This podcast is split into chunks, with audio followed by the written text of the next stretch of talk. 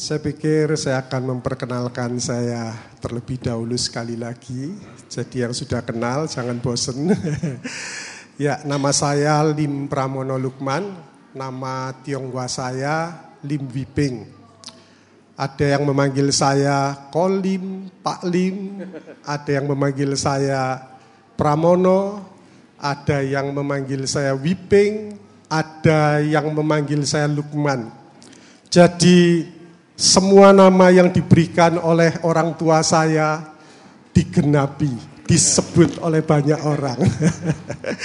Artinya apa saudara? Orang tua saya tidak sia-sia dengan susah payah mencarikan nama untuk saya.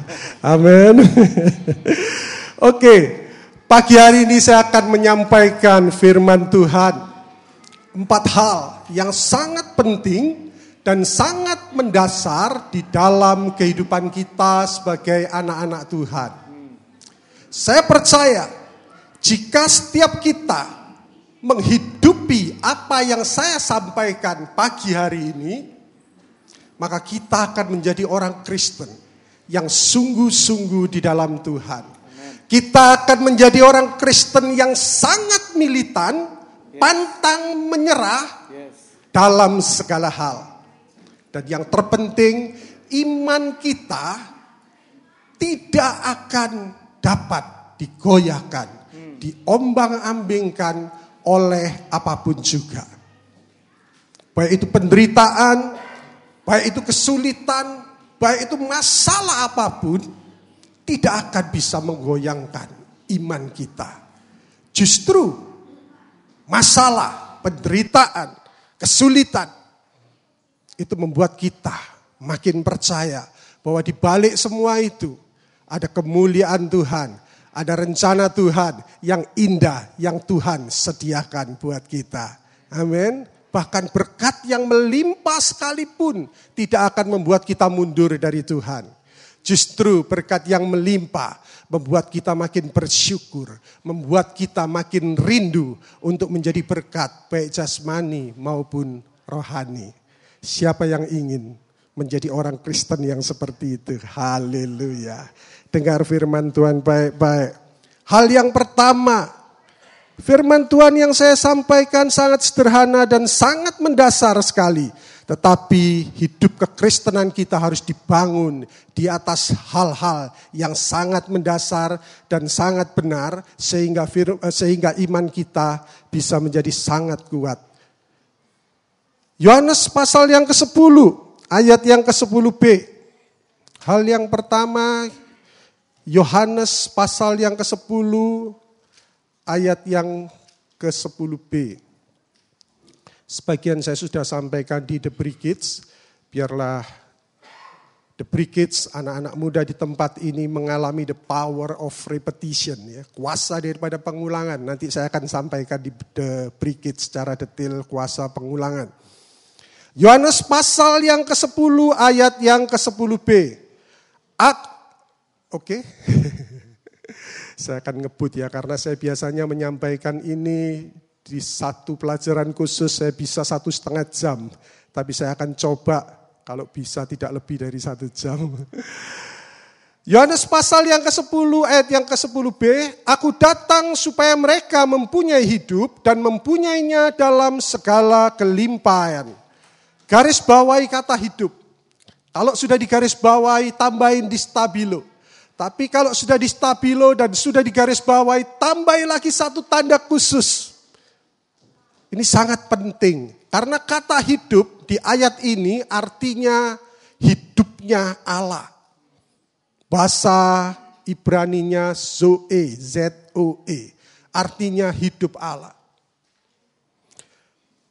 Jadi ketika Yesus datang, dia tidak hanya membawa keselamatan, dia tidak hanya membawa hidup kekal. Kalau kita terima Yesus, kita meninggal, akhirnya kita masuk surga mendapatkan hidup kekal. Enggak. Dia datang ke dunia, dia memberikan hidupnya. Dia memberikan hidupnya Allah di dalam kehidupan kita. Dan itu diberikan dengan segala kelimpahan. Tidak diberikan sedikit demi sedikit, tidak diberikan satu persatu, tetapi diberikan di dalam segala kelimpahan. Artinya dia memberikan hidup Allah di dalam seluruh aspek kehidupan kita. Hal pertama, kita harus percaya sungguh-sungguh. Kita harus yakin sungguh-sungguh Sejak kita menerima Yesus sebagai Tuhan dan Juru Selamat kita, sejak saat itu kita diberi kuasa, kita diberi mandat untuk mempunyai hidup Allah di dalam seluruh aspek kehidupan kita. Anak Tuhan harus tahu ini. Anak Tuhan harus percaya hal ini. Anak Tuhan harus yakin bahwa di dalam hidupnya ada hidupnya Allah di dalam seluruh kehidupan kita. Jikalau kita yakin akan hal ini, apa yang dapat menggoncangkan kita? Masalah apa pun yang terjadi di dalam kehidupan kita, ada Allah di dalamnya. Roma 8 ayat yang ke-28 dengan jelas mengatakan, sekarang kita tahu bahwa Allah turut bekerja di dalam segala sesuatu dalam kehidupan kita untuk mendatangkan kebaikan bagi setiap kita yang tetap mengasihi Dia. Jadi Allah, hidup Allah selalu bekerja sama dengan kehidupan kita. Menghadapi segala sesuatu untuk mendatangkan kebaikan. Hal yang kedua, mari kita lihat di dalam Yohanes pasal yang ke-15 ayat yang ke-7.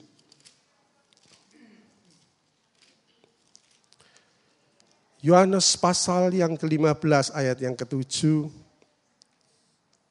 Saya bacakan pelan-pelan. Jikalau kamu tinggal di dalam aku dan firmanku tinggal di dalam kamu, mintalah apa saja yang kamu kehendaki dan kamu akan menerimanya. Bahasa Inggrisnya lebih tepat, mintalah apa saja yang kamu harapkan. Whatever you wish. Di ayat ini yang kita garis bawahi kata dan. Jikalau kamu tinggal di dalam aku dan firmanku tinggal di dalam kamu, kata dan di sana di garis bawahi secara khusus atau diberi tanda yang spesifik. Hal yang kedua, jikalau kita tinggal di dalam Yesus, artinya apa?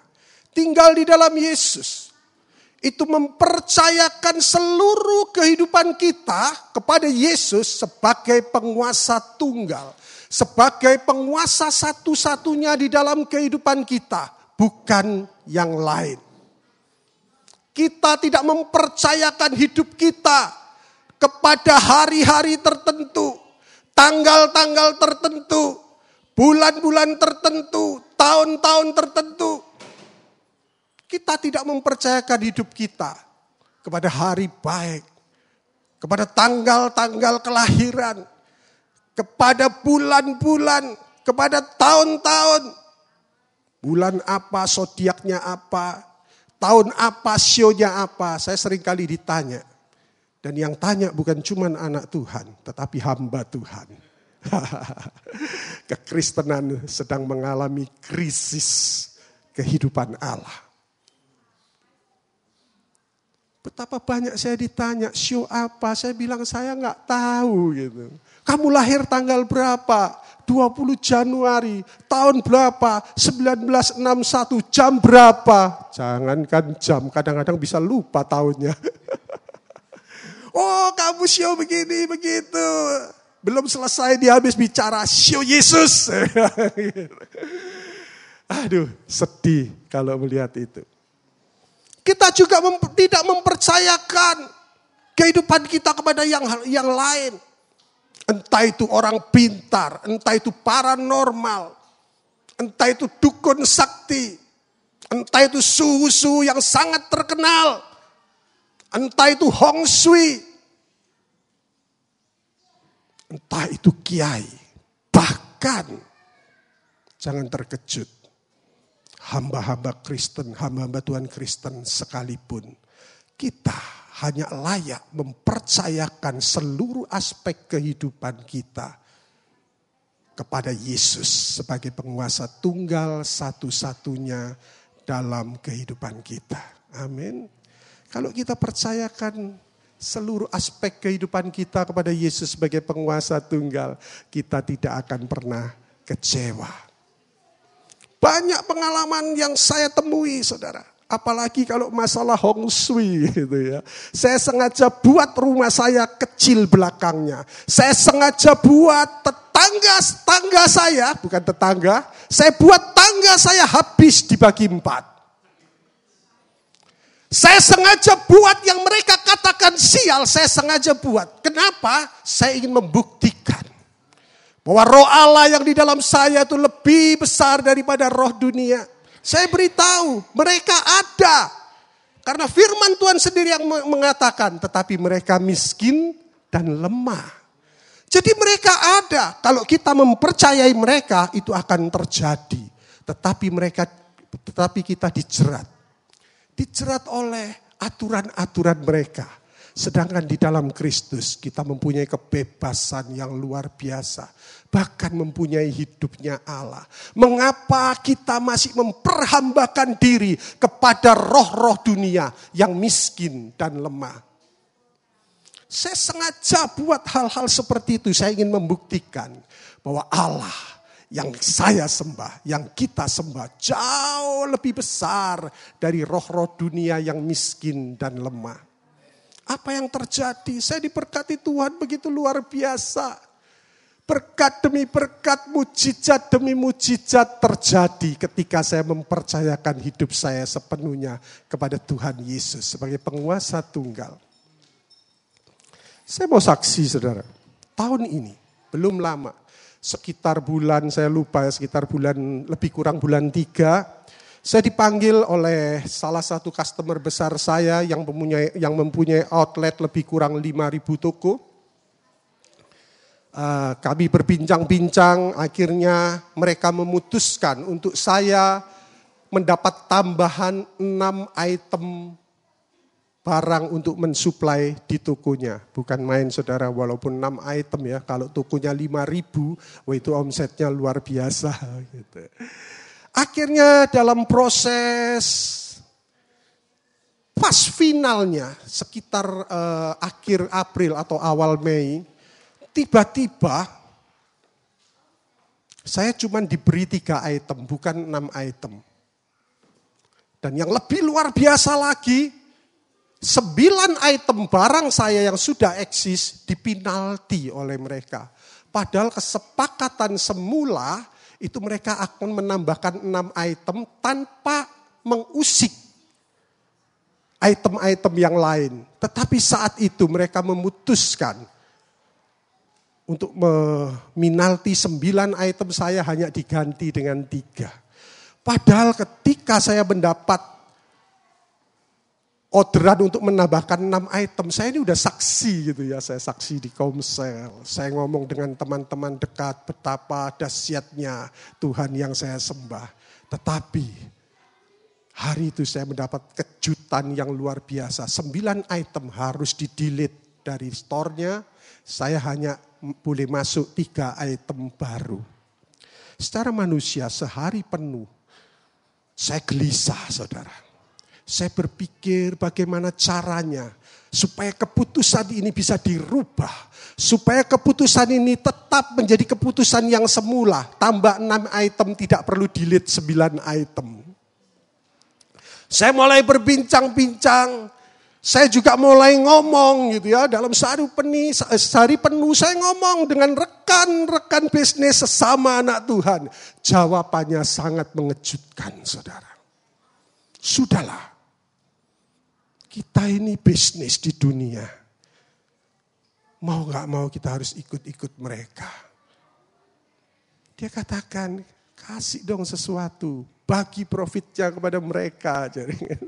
Wow, saya tidak kompromi, saya tidak perlu pikir panjang saya katakan. Saya tidak akan melakukan hal itu. Kalau toh harus item saya hilang semua dari toko itu, sekali-kali saya tidak akan melakukan itu. Akhirnya saya tetap tidak melakukan itu. Waduh malamnya saya tidak bisa tidur. Saya berdoa begitu tutup mata yang ingat, aduh saya harus cari siapa. Saya punya kenalan beberapa yang lebih tinggi gitu. Daripada purchasing, daripada manajer pembelian gitu. Wah saya mau berpikir untuk menghadap kepada mereka. Tiba-tiba roh kudus berbicara dengan lembut. Kalau engkau menghadap kepada pimpinan yang lebih tinggi. Iya kalau pimpinannya itu membela kamu.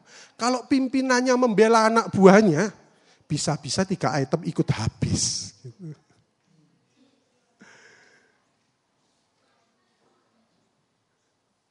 Tiba-tiba Roh Kudus berbicara lagi, tidakkah Allah bisa bisa melakukan yang tiga item itu omsetnya bisa lebih besar daripada yang sembilan item. Iman saya timbul, saudara. Akhirnya saya putuskan, saya menyerahkan masalah ini sepenuhnya kepada Yesus sebagai penguasa tunggal saya. Saya berdoa dengan tenang. Saat itu saya bisa menyembah Tuhan secara luar biasa. Saya bisa tidur dengan nyenyak. Bangun dengan tubuh yang nyaman dan segar. Memulai hari itu dengan luar biasa. Singkat cerita tidak ada perubahan sampai hari hanya saya harus deliver barang-barang saya ke toko itu. Cuman tiga item. Saudara itu uh, uh, akhir Mei sampai awal Juni. Juli, Agustus, September. Saya tanya ke bagian accounting saya, saya tanya berapa omset di toko itu. Wah ternyata luar biasa saudara. 20 persen. Lebih banyak dibandingkan yang sembilan item. Allah kita dahsyat dan luar biasa.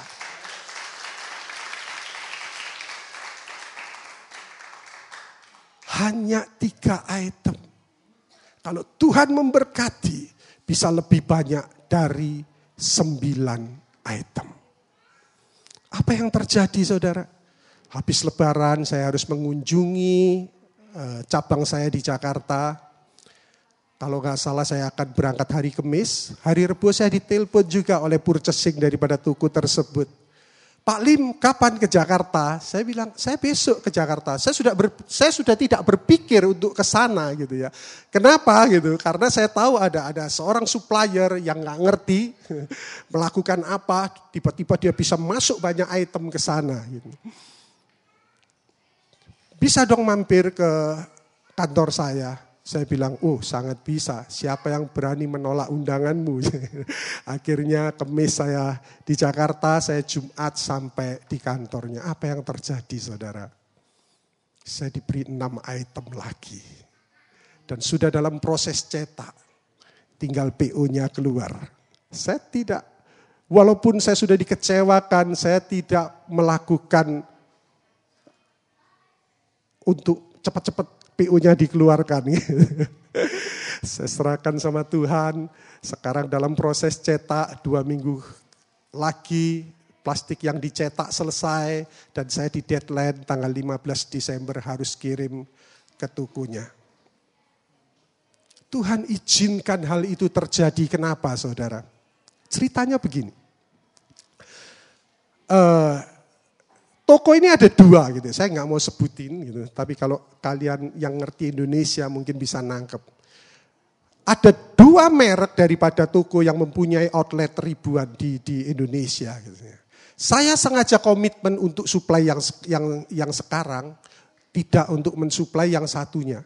Dengan pertimbangan selain komitmen dengan pertimbangan percuma kalau saya supply di dua tempat. Kalau misalkan toko yang A ini jual 5 ribu gitu ya. Toko yang B ini jual 4.900. Saya percaya kalau saya supply dua-duanya, maka toko A ini akan protes. Kenapa? Kompetitor saya, toko B itu bisa jual 4.900, saya nggak bisa jual 4.900, saya harus jual 5.000. Kita tahu yang di dalam bisnis ya, mereka tidak akan mau mengurangi profitnya. Mereka akan datang kepada suppliernya supaya suppliernya support dia, supaya untung mereka tetap sama tetapi mereka bisa jual lebih murah. Maka saya akan kecepit di tengah gitu ya. Saya akan menurunkan yang toko A. Akhirnya mungkin toko A bisa jual 4.800 yang toko B akan panggil saya. Kenapa kompetitor saya bisa jual 4.800, saya 4.900? Itu salah satu pertimbangannya. Akhirnya saya memang komit untuk tidak supply di toko yang satunya dengan catatan asal dia juga komit terhadap saya, saya tidak akan supply toko yang satunya. Ternyata Hal ini Tuhan izinkan terjadi supaya saya mencabut komit saya terhadap toko A. Saya nggak salah kan? Komit saya nggak salah karena saya komit selama dia komit terhadap saya, saya tidak akan supply di toko B kan gitu kan. Tetapi sekarang dia tidak komit, barang saya di delete banyak. Tiba-tiba dalam hati saya berkata, oke, okay, kalau engkau tidak komit, satu kali, kalau saya ada kesempatan untuk masuk di toko yang B, saya akan masuk. Saya cuman dalam hati sekali aja. Apa yang terjadi saudara? Baru-baru ini, masih dalam bulan bulan Oktober, sekarang November. Tiba-tiba saya bisa dapat orderan dari toko B tanpa satu detik pun saya mampir di kantornya toko B. Toko B ini sekarang mempunyai 4.000 store, yang toko A ini sudah 5.000 store. Dan toko B ini dalam tahun ini juga dia menargetnya bisa mencapai 5.000 store. Karena toko B ini bersaing ketat dengan toko A. Tanpa saya satu detik pun menawarkan barang saya ke kantor. Bahkan kantornya di ujung sebelah mana. Sampai detik ini saya bicara dengan saudara, saya tidak tahu. Dan yang lebih luar biasa lagi, semua item yang masuk di toko B, tidak ada satupun itemnya sama dengan toko A, saudara. Siapa yang mengatur semuanya ini? Bukan Pak Pramono. Bukan saya, semua dalam pengaturan Tuhan. Kalau kita percaya kepada Yesus, tidak berhenti hanya percaya sebagai Tuhan dan Juru Selamatnya.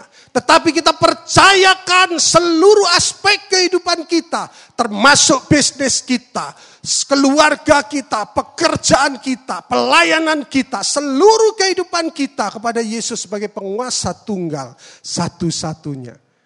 Maka rencana Allah akan digenapi dengan sempurna dalam kehidupan kita.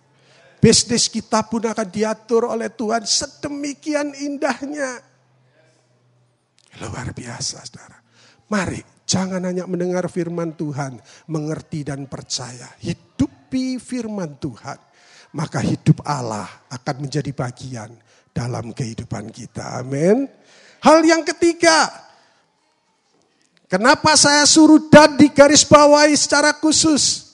Jikalau kita tinggal di dalam Yesus, dan firmannya tinggal di dalam kita. Mintalah apa saja yang kita harapkan, kita akan menerimanya. Luar biasa, saudara. Apa saja yang menjadi harapan kita hari-hari ini yang belum tercapai. Tinggallah di dalam Kristus. Percayakan harapan kita, percayakan pergumulan kita, percayakan kesulitan kita, percayakan masalah kita kepada Yesus sebagai penguasa tunggal dalam kehidupan kita.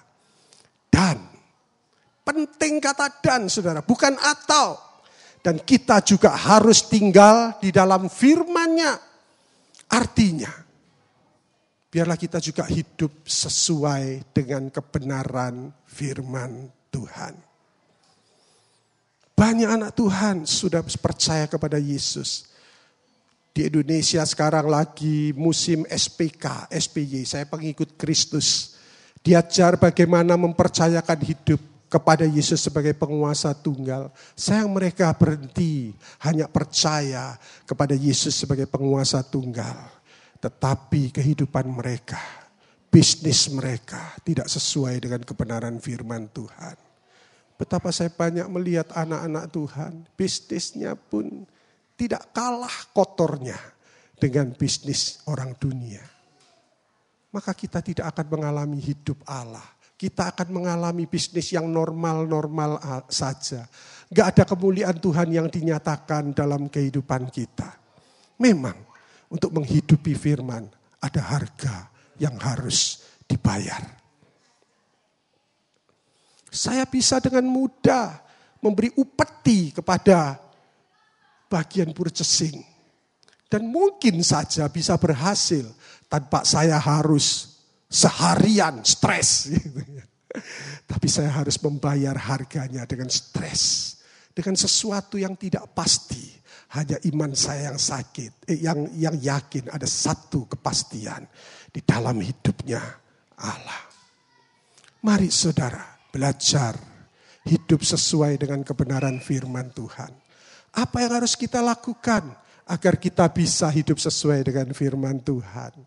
Hal yang paling mendasar Baca dong firman Tuhan. Bagaimana kita bisa hidup sesuai dengan firman Tuhan. Sedangkan kita tidak pernah membaca firman Tuhan. Dengan membaca firman Tuhan, ada satu pergaulan yang intim antara kita dan Allah. Allah akan berbicara secara spesifik, secara khusus ketika kita membaca firman Tuhan sendiri dari Alkitab.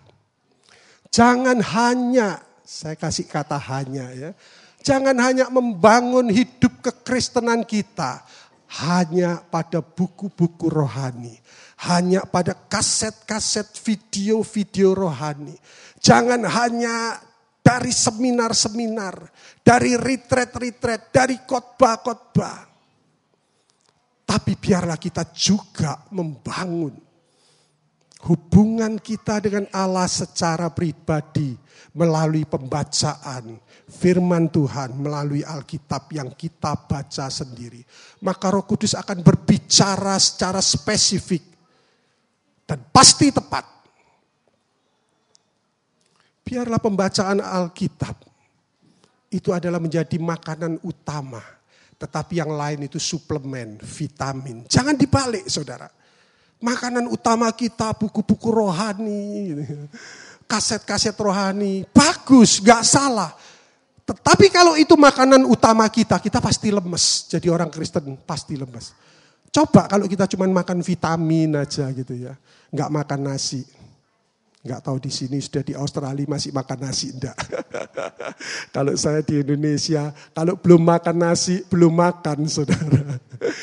kalau saya nggak makan nasi, saya cuma makan vitamin. Saya cuma makan suplemen-suplemen yang sebenarnya memenuhi kebutuhan gizi yang saya butuhkan. Saya akan tetap lemes, saudara. Begitu juga kekristenan kita. Kalau kita cuma membangun hidup kita di atas buku-buku, di atas kaset-kaset, di atas khotbah-khotbah yang kita sendiri tidak ada hubungan yang intim dengan firman Tuhan secara pribadi. Satu kali kekristenan kita akan lemes, saudara. Tetapi kalau kita mempunyai hubungan pribadi secara khusus melalui firman Tuhan. Ini luar biasa saudara. Tidak perlu ikut seminar mendengar suara Tuhan. Saya jamin kalau kita sudah membaca kejadian sampai wahyu. Apalagi sudah membaca lima kali. Roh Kudus akan mudah berbicara di dalam hati dan pikiran kita. Dan lebih tepat karena sangat pribadi. Kalau kita hanya membangun dari buku-buku, biasanya buku-buku itu pasti kita pilih kan. Apalagi kalau kita punya masalah, wah kita akan beli buku yang sesuai dengan masalah kita. Memang kita dibangun punya iman, tapi ada satu kesalahan bahwa yang menjadi cara kerja Tuhan di buku itu belum tentu sama dengan cara Tuhan mengerjakan di dalam kehidupan kita. Boleh buku-buku itu suplemen, vitamin yang membuat kita lebih semangat. Tetapi makanan utama kita harus kita membaca firman Tuhan dari Alkitab setiap hari. Saya membuktikan, saya mendengar banyak saudara. Terakhir beberapa bulan lalu saya ngisi di doa puasa, ibu-ibu di doa puasa itu, wah kebanyakan ibu-ibu tua-tua begitu. Seorang oma yang lulus 2 SD. Berpuluh-puluh tahun dia sudah berpuluh-puluh kali kejadian sampai wahyu habis. Dia bersaksi apa yang disampaikan oleh hamba-hamba Tuhan terkenal. Gilbert Lumoindong, Daniel Alexander, Benny Hinn. Ternyata dia ngomong, wah saya sudah tahu terlebih dahulu. Sudah tahu puluhan tahun yang lalu. Dan saya aminkan hal itu saudara. Kenapa? Karena firman Tuhannya sama. Roh kudusnya sama. Yang diajarkan tidak mungkin berbeda. Roh kudus bisa berbicara bisa mengajar oma-oma yang lulusan 2 SD. Dia bisa tahu ketika hamba-hamba Tuhan besar menyampaikan firman Tuhan. Ternyata Tuhan sudah berbicara kepada dia terlebih dahulu puluhan tahun yang lalu saudara. Apalagi kalian di Australia yang pendidikannya tinggi. Tuhan akan berbicara lebih banyak lagi secara pribadi kepada kita. Jika kita mempunyai hubungan pribadi yang intim melalui Alkitab. Melalui firman Allah yang hidup. Baru kita taat menghidupi setiap firman yang kita baca. Yang kita dengar. Itu artinya tinggal di dalam firman-Nya. Jadi jelas yang pertama, percayalah kepada Yesus sebagai Tuhan dan Juru Selamat. Dengan satu pengertian, dengan satu keyakinan. Ketika kita percaya kepada Yesus, mulai saat itu ada hidup Allah di dalam seluruh kehidupan kita. Yang kedua, jangan berhenti hanya percaya kepada Yesus sebagai Tuhan dan Juru Selamat dan memperoleh janji hidupnya Allah. Lanjutkan dengan mempercayakan seluruh aspek kehidupan kita kepada Yesus sebagai penguasa tunggal, bukan yang lain. Banyak kesaksian, saudara. Di dalam kehidupan saya ketika saya mempercayakan hidup saya kepada Yesus. Banyak mujizat demi mujizat terjadi dan yang ketiga, jangan berhenti hanya mempercayakan hidup kepada Yesus sebagai penguasa tunggal. Tapi mari kita belajar sungguh-sungguh untuk menghidupi setiap firman yang kita tahu dan kita percayai. Banyak anak-anak Tuhan hanya berhenti sampai percaya kepada firman Tuhan. Jadi firman Tuhan itu hanya memberkati hati dan pikirannya, tetapi tidak memberkati hidupnya. Ketika dihadapkan kepada satu masalah, itu kesempatan kita untuk menghidupi firman Tuhan. Kalau tidak ada masalah, apa yang kita hidupi? Kita fine-fine saja. Nggak ada. Kita sama dengan orang dunia. Yang kalau tidak ada masalah juga fine-fine saja. Mereka malah bisa lebih bersuka cita dibanding kita. Mereka bisa dugem, bisa macam-macam. Kita nggak ada bedanya dengan mereka. Justru Ketika masalah terjadi, ketika kesulitan terjadi, ketika penderitaan terjadi, itu kesempatan untuk kita menghidupi firman Tuhan yang kita tahu, yang kita mengerti, yang kita percayai. Amin. Yang terakhir, saudara, tetapi sangat penting mendasari ketiga hal. Kita baca Matius pasal 22 ayat 37 Sangat sederhana. Saya tahu firman Tuhan yang saya sampaikan mungkin banyak yang hafal. Mudah-mudahan sudah dihidupi. Dan biarlah yang sudah menghidupi firman Tuhan pagi hari ini, the power of repetition, kuasa dari pengulangan firman Tuhan itu terjadi. Sehingga firman Tuhan makin menjadi satu daging di dalam kehidupan kita. Matius pasal 22 ayat yang ke-37 sampai yang ke-40.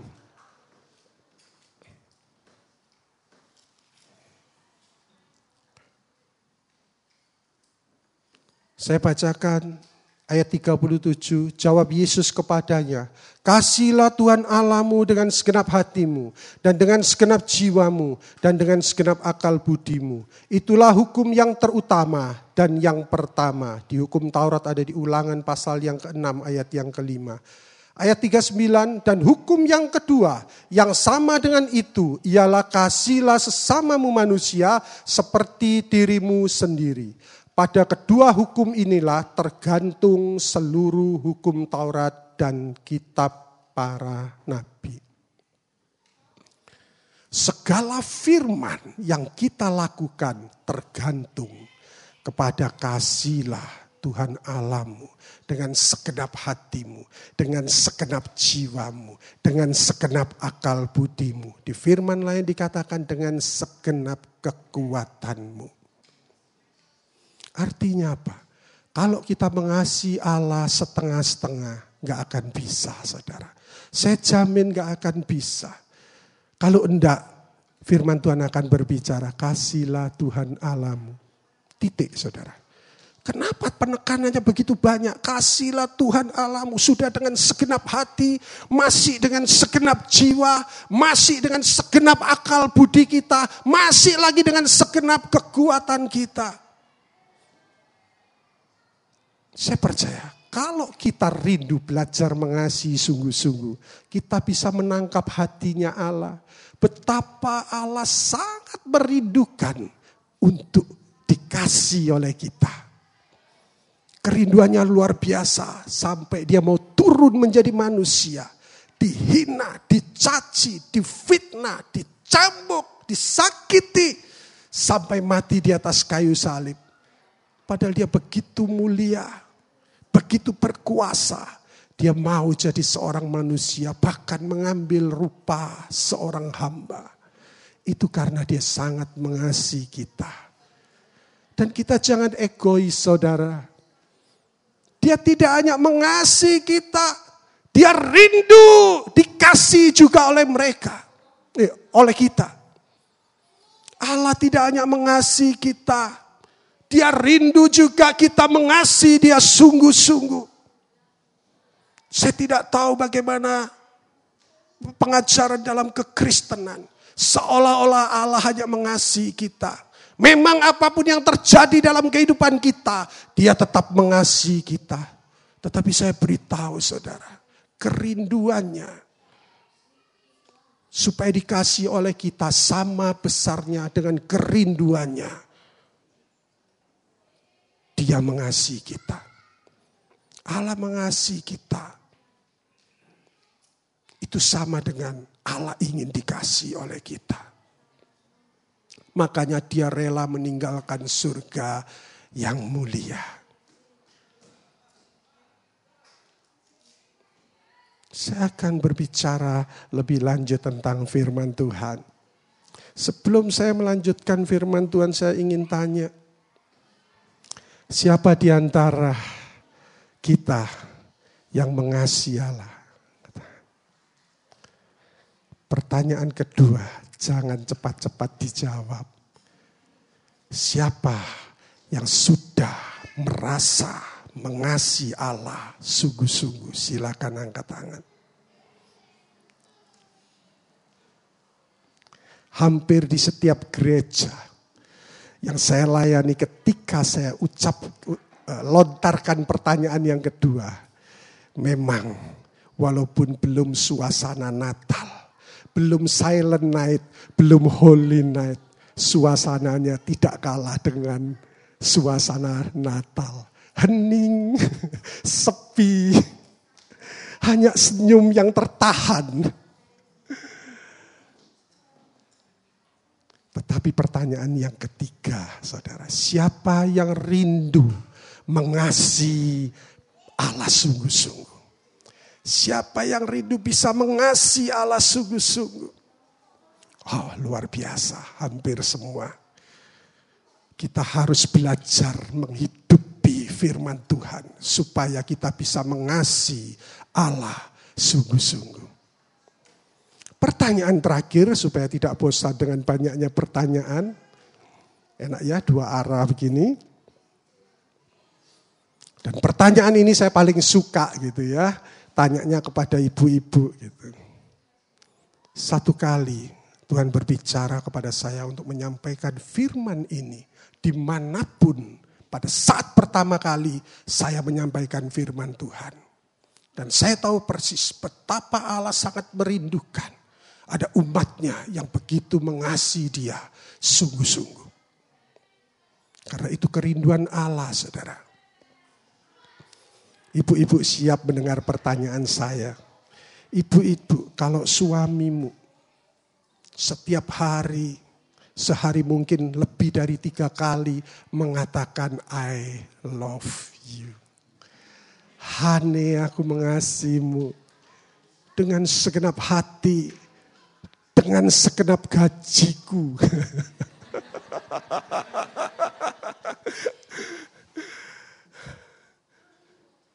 Tetapi suami ibu-ibu sering menipu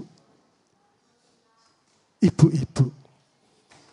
Pertanyaannya, percayakah ibu-ibu dengan cintanya suaminya?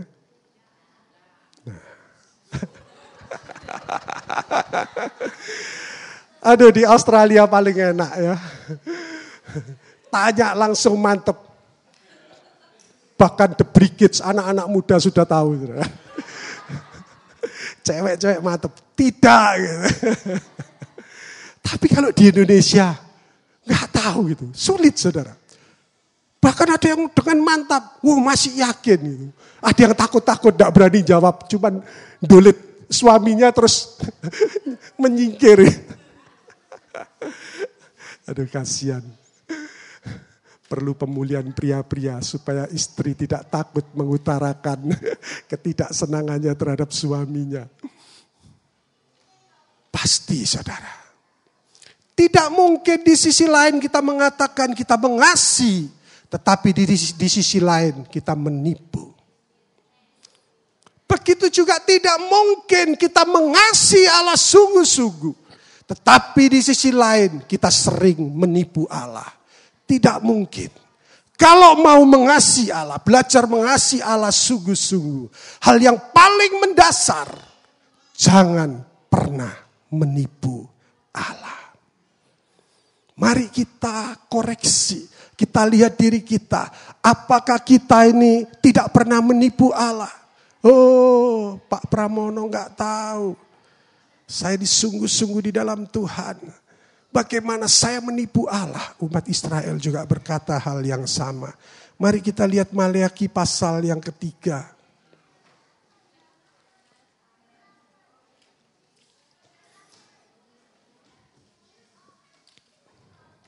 Ayat yang ke-8, saudara.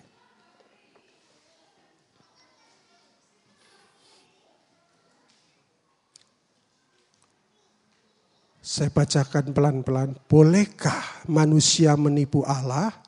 Namun kamu menipu aku. Tetapi kamu berkata, dengan cara bagaimanakah kami menipu engkau mengenai persembahan, persepuluhan, dan persembahan khusus. Mungkin begitu mendengar firman Tuhan ini ada beberapa yang langsung menolak. Mungkin ada yang lebih serius menyimak. Firman Tuhan dengan jelas mengatakan, bolehkah manusia menipu Allah?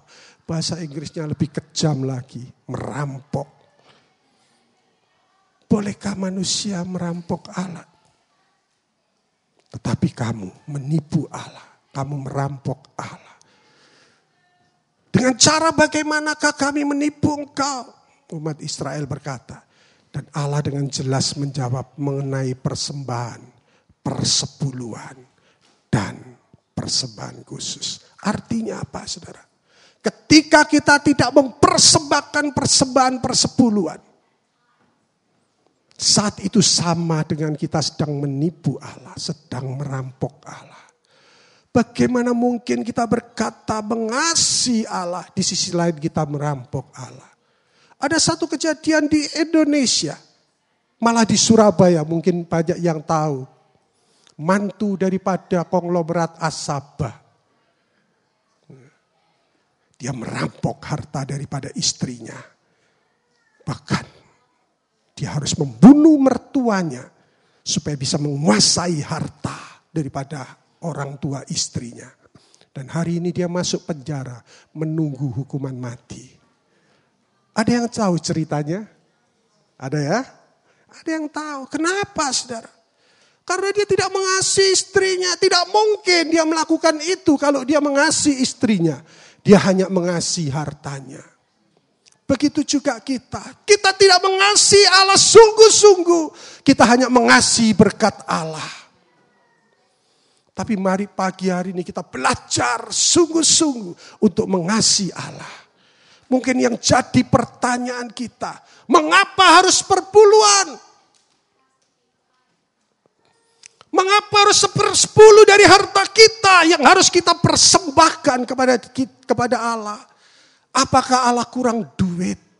Apakah Allah butuh duit kita? Mari kita lihat Lukas pasal yang ke-12 ayat 34. Lukas pasal yang ke-12 ayat yang ke-34.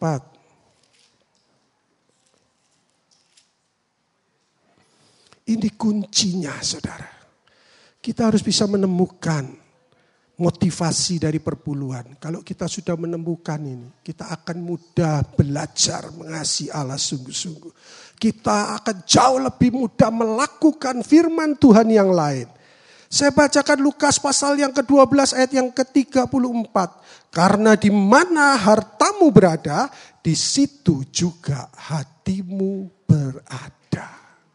Ini kuncinya saudara. Di mana harta kita berada, di situ hati kita berada. Allah sekali-kali tidak menginginkan harta kita.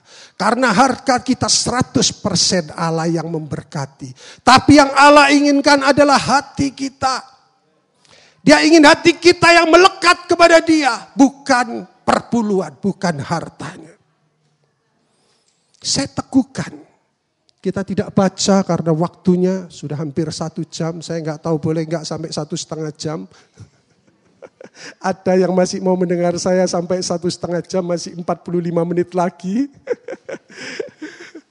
Enggak, enggak, saya akan coba cepat. Baca Maleaki mulai ayat 6 sampai 12. Saya percaya jika di sini ada pria-pria yang sudah dipulihkan dan sudah dipulihkan keluarganya bisa merasakan hati Allah. Maliaki 3 ayat 6 Allah memulai dengan satu pernyataan. Aku Allah tidak pernah berubah. Hai kamu Bani Yakub tidak akan lenyap. Walaupun sejak zaman nenek moyangmu. Kamu tidak pernah mentaati perintahku dan memeliharanya. Kembalilah kepadaku ayat tujuhnya. Maka aku akan kembali kepadamu. Saya bisa merasakan bagaimana perasaan saya terhadap anak saya. Saya bisa katakan kepada anak saya hal yang sama. Anakku, kalau saya sebut anak saya lagi Joshua gitu. Joshua, Papa mengasihimu. Papa mengasihimu sungguh-sungguh. Dan Papa tidak akan pernah berhenti mengasihimu. Apa pun yang terjadi kepadamu. Apa pun pelanggaran yang kamu buat Joshua. Apa pun kesalahan yang kau lakukan. Sebesar apa pun dosa yang kau perbuat. Papa sekali-kali tidak akan tidak mengasihi engkau. Papa akan tetap mengasihi engkau. Joshua, engkau tidak pernah lepas dari kehidupan Papa. Engkau tidak akan pernah lenyap dari kehidupan Papa. Tetapi saya tahu, saya seorang Papa, saya merindukan Joshua, anak saya untuk mengasihi saya. Joshua, kamu harus tahu bahwa Papa mengasihimu. Apa pun yang kau lakukan, kembali sama Papa. Tinggalkan semua dosa-dosamu, tinggalkan semua kesalahanmu, kembalilah kepada Papa. Kembalilah mengasihi Papa sungguh-sungguh. Supaya Papa lebih bisa mengasihi sungguh-sungguh. Papa-papa di sini bisa merasakan setelah saya kasih contoh Ketika kita mengasihi anak luar biasa, walaupun anak jatuh ke dalam dosa, sudah bejat dan bagaimanapun kita tetap masih punya kerinduan untuk dia bertobat dan kembali mengasihi kita. Kalau dia belum bertobat, belum mengasihi kita, dia pasti tidak mendapatkan apa-apa dari kehidupan kita, betul? Tetapi ketika anak kita bertobat, Dan tidak hanya bertobat, dia berubah. Dan tidak hanya berubah, ketika dia mengasihi kita sungguh-sungguh. Ketika dia mengasihi orang tuanya sungguh-sungguh. Apa yang kita lakukan saudara? Kita akan memberikan yang terbaik kepada anak kita. Bahkan kita memberikan hidup kita terhadap anak kita. Betul? Bahkan mungkin warisan kita akan kita berikan kepada anak kita yang seperti itu. Kita tidak akan berikan kepada anak yang lain yang belum sungguh-sungguh mengasihi kita, yang belum bertobat dari dosa dan kesalahannya. Tahukah saudara, kenapa kita memanggil Bapa? Karena hati Bapa yang diberikan kepada kita itu sama persis seperti hati Bapa yang di surga. Yang dia katakan di dalam Maliaki pasal 3 itu persis seperti apa yang saya rasakan. Apa pun yang kita lakukan, kita tidak akan pernah lenyap dalam kehidupannya.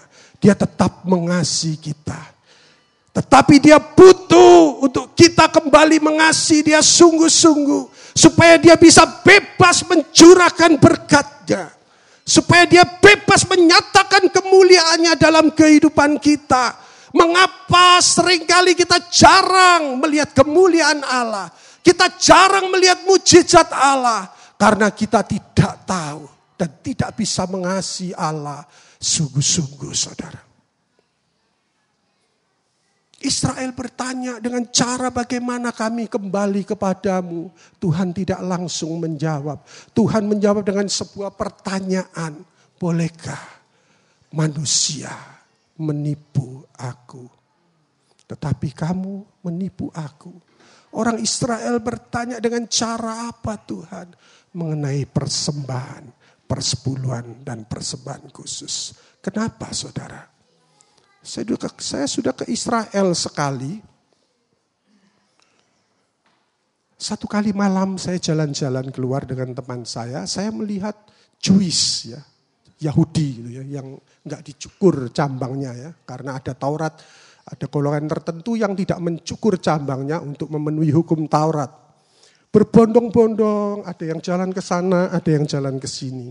Akhirnya besok saya tanyakan kepada guide-nya, Guide-nya cerita kepada saya, mereka berdoa di bait suci di Yerusalem, di mana mereka mempercayai bait Allah terpedam di dalamnya.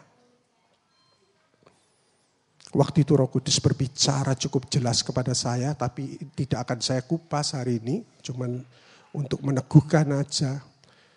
Saya diingatkan oleh percakapan Tuhan Yesus dengan perempuan Samaria bahwa akan tiba saatnya dan sudah tiba saatnya orang tidak menyembah Allah di gunung yang tinggi juga bukan di Yerusalem.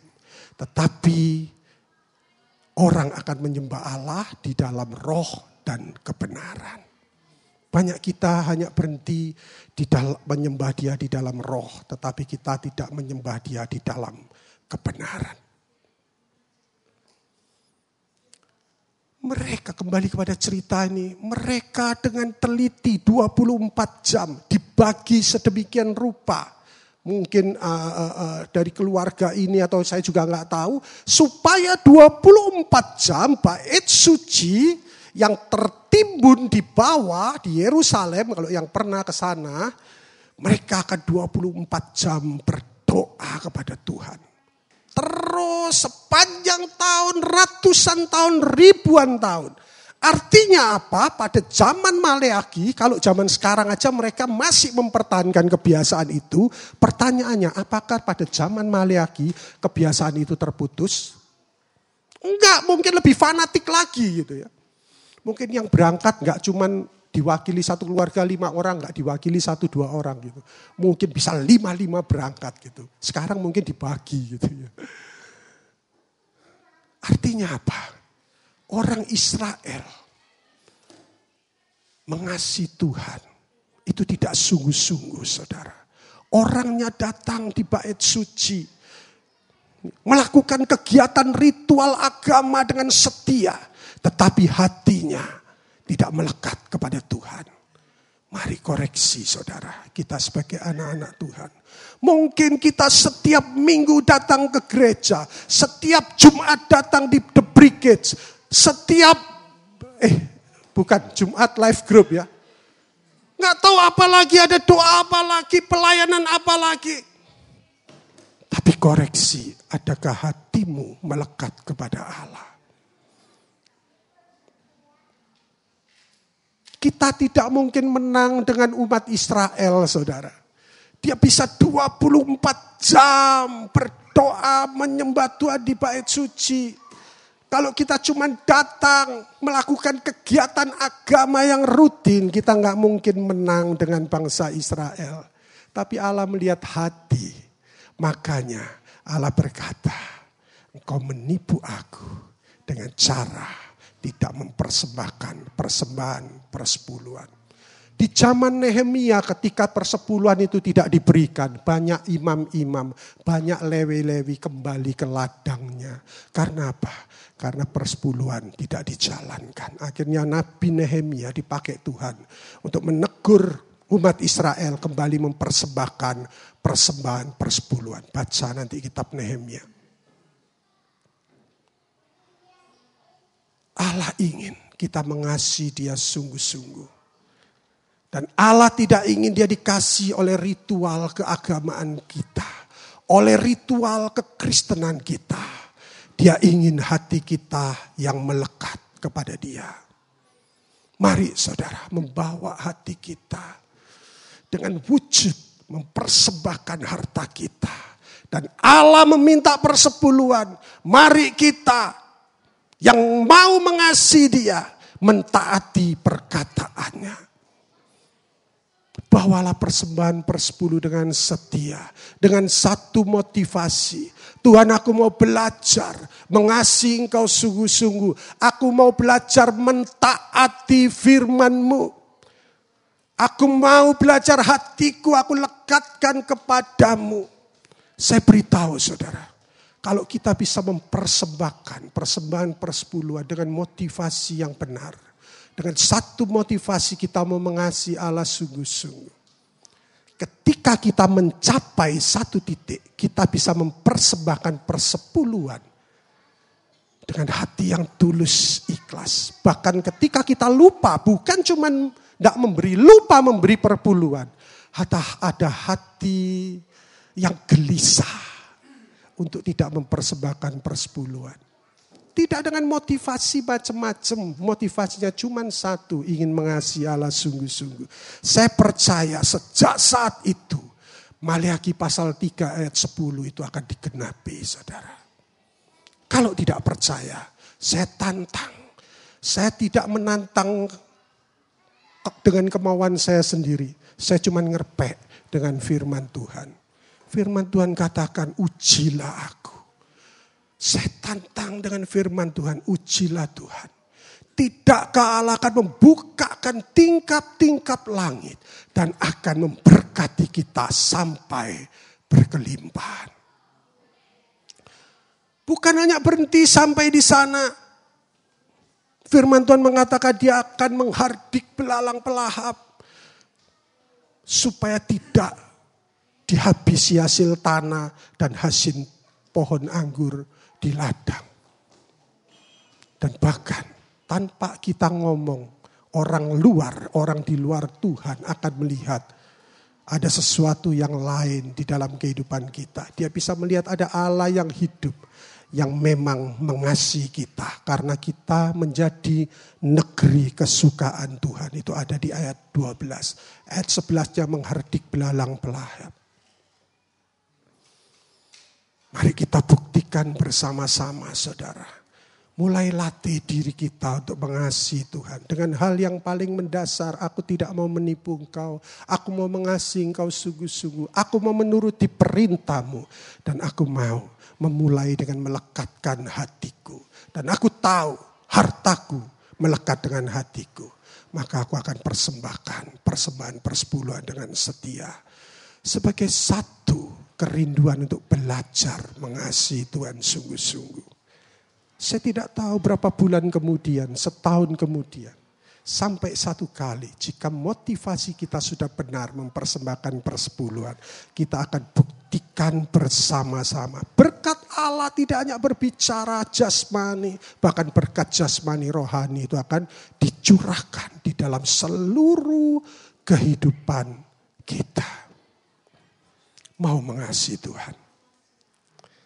Mau mengasihi Tuhan sungguh-sungguh mulai persembahkan persembahan persepuluhan. Saya belajar ketika saya bertobat, saya mulai belajar mempersembahkan persepuluhan. Walaupun waktu itu saya belum diberi pengertian yang luar biasa secara pribadi oleh firman Tuhan sendiri. Tapi saya mau taat mempersembahkan persepuluhan. Apa yang terjadi saudara? Tahun 81 sampai tahun 83 saya bekerja di sebuah bank swasta, Bank Penin di Surabaya. Rupanya uh, uh, darah bisnis orang tua saya ini tidak bisa tenang. Saya juga dagang di dalam bank, karyawannya 200, saya jual macam-macam gitu ya. Saya pikir-pikir saya jualan mulai yang paling bawah sampai paling atas saudara. Saya jual sepatu pernah, jual kaos kaki pernah, jual celana panjang pernah, jual celana pendek pernah. Yang di dalamnya nggak pernah. celana pendek saya pernah.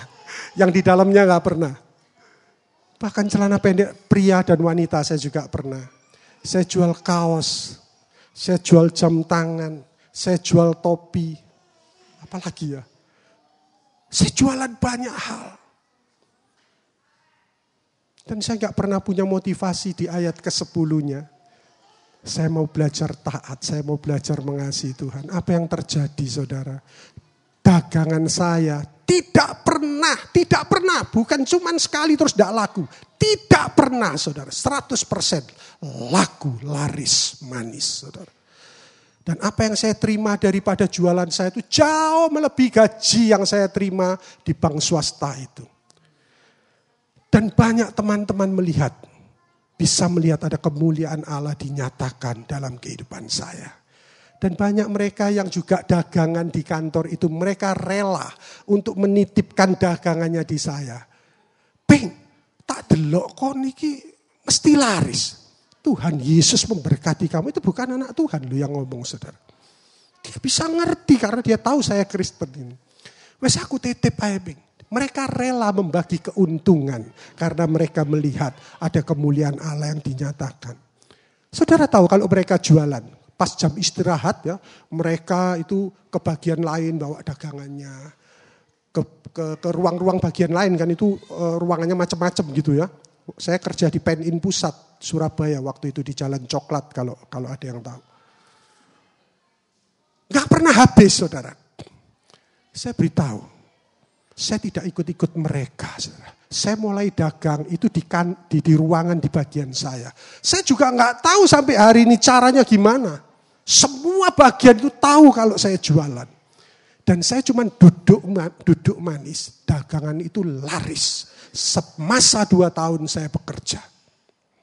Padahal ahli guamnya pernah mengguamia saya. Bahwa hidup saya satu keluarga itu nggak enak saudara saya paling nggak enak. Saya beritahu, hidup saya hari ini paling enak, bukan cuma jasmani, juga rohani di antara saudara-saudara saya.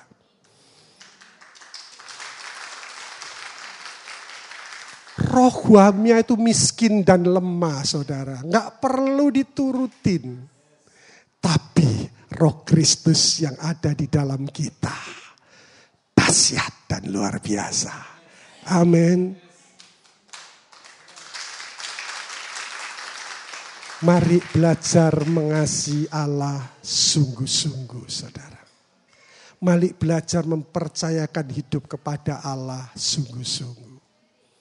Terakhir saudara, saya hanya mau mengulang empat hal yang harus terjadi dalam kehidupan kita. Yang pertama, percaya kepada Yesus sebagai Tuhan dan Juru Selamat.